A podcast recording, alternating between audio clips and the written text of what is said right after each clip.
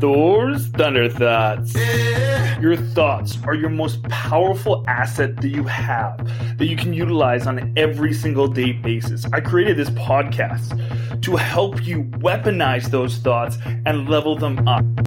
What is going on, Viking crew? I hope you're having a blessed, blessed day living your dream life. All of the blessings are going to you because that is what this podcast is supposed to do is just make your life more blessed. Make you be able to get to that next level, live that life that you know that you deserve. So anyways, let's let's dive into a way of making that happen. I think this is such a paradigm shift for most people.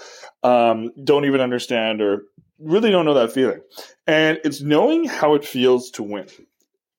And I know this sounds really weird because no matter who you are and what kind of things you've done uh, in life, maybe you're an athlete, so you definitely know how to win or lose.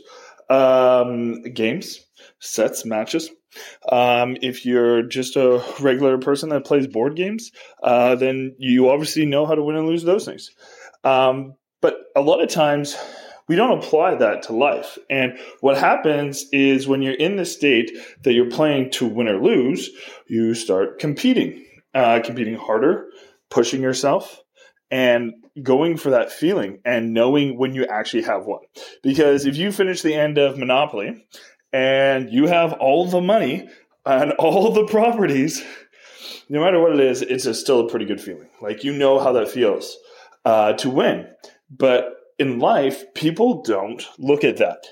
People are often caught in this place where you're just in a monotony.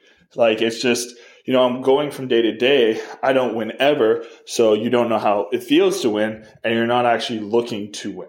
And I think that's just such a disservice because you should always be looking to win. Because if you're not looking to win, only one other thing's happening is you're losing.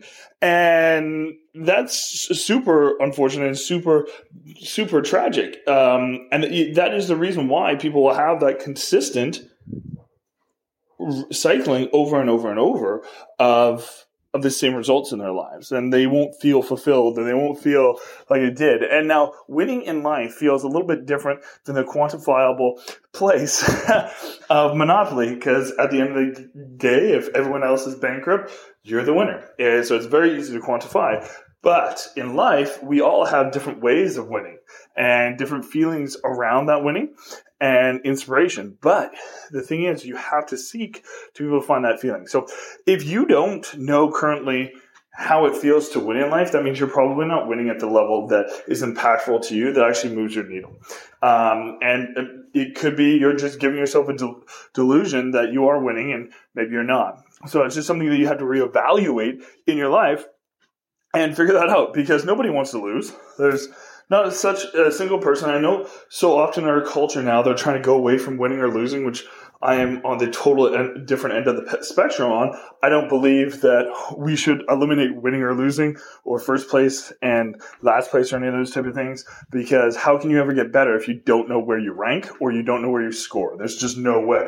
It's like doing a math test and being like, cool, you do the math test so you pass and participation isn't, isn't good because that is how we live life a lot of times is people think they just show up to a work, which is participation, and that is good enough. Um, or show up to say their business, and that is good enough. And that is not winning. That is not good enough. Um, just showing up is never going to be good enough. And I think that is one of those things that has really been too overcorrected in our society today. So what you have to do is figure out what uh, winning feels like to you which is essentially usually attached to goals and aspirations or just things that you're passionate about and how you incorporate those into life, right? So, me myself this morning, uh, one of my passions in life is being an amazing father. So, winning in life was playing superheroes with my with my son and having so much fun with him that he didn't want the time to stop. And that is winning. I impacted my son, made him so happy that he did not want to stop the activity with him, with me, that he did not want to go and eat his breakfast because he had too much fun. And to me, that is priceless and winning. And so you just had to find out that. And like once again, like how do you win your day at work? Is like wh- what is it? And maybe for you, winning your day at work is just showing up, but being able to get something else out of it, but honing in on that feeling. Because if you're not emotionally connected to the activities you're doing, you're not getting that winning um, feeling from it. Um, even though you're doing what you want to be doing and you're and you're getting what you want to be getting out, if you're not getting that feeling, it's because there's something essentially, like lack of better words, broken inside you that you need to fix so you can have that.